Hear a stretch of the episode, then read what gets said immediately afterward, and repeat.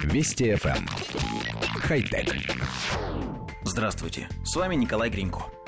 Исследователи из Калифорнийского университета в Беркли разработали сжимаемого робота-таракана, который сохраняет способность передвигаться даже в сплющенном состоянии. При создании робота исследователи изучили тараканов. При помощи тестового стенда ученые обнаружили, что насекомые способны выдерживать нагрузки в 900 раз превышающие их собственный вес. При этом тараканы могут быстро передвигаться даже тогда, когда сдавлены в 3-4 раза по сравнению с обычной высотой особи, несмотря на то, что не могут использовать ноги анатомически правильно. В своей конструкции деформируемого робота Крам исследователи использовали тот же принцип анатомии тараканов.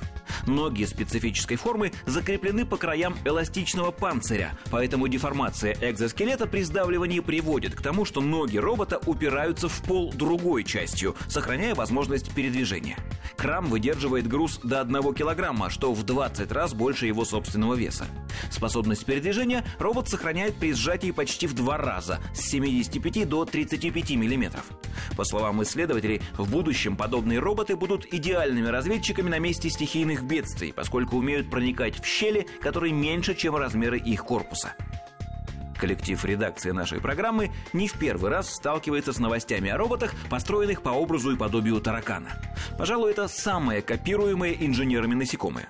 Мало того, именно тараканов технологи превратили в первых на планете киборгов, вживив в их тело электроды и датчики для дистанционного управления – Известно, что тараканов называют одними из самых живучих существ на Земле. И, видимо, когда-нибудь самым распространенным видом роботехники станут не летающие дроны или автомобили, а практически неуязвимые, управляемые дистанционно, проникающие в любые щели, бегающие по стенам и потолку, планирующие оттуда с помощью жестких крыльев и способные долго жить без головы тараканы – Настораживает только одно. В последнее время настоящих, живых тараканов в наших домах почти не стало. Никто не знает, куда они делись, но их нет.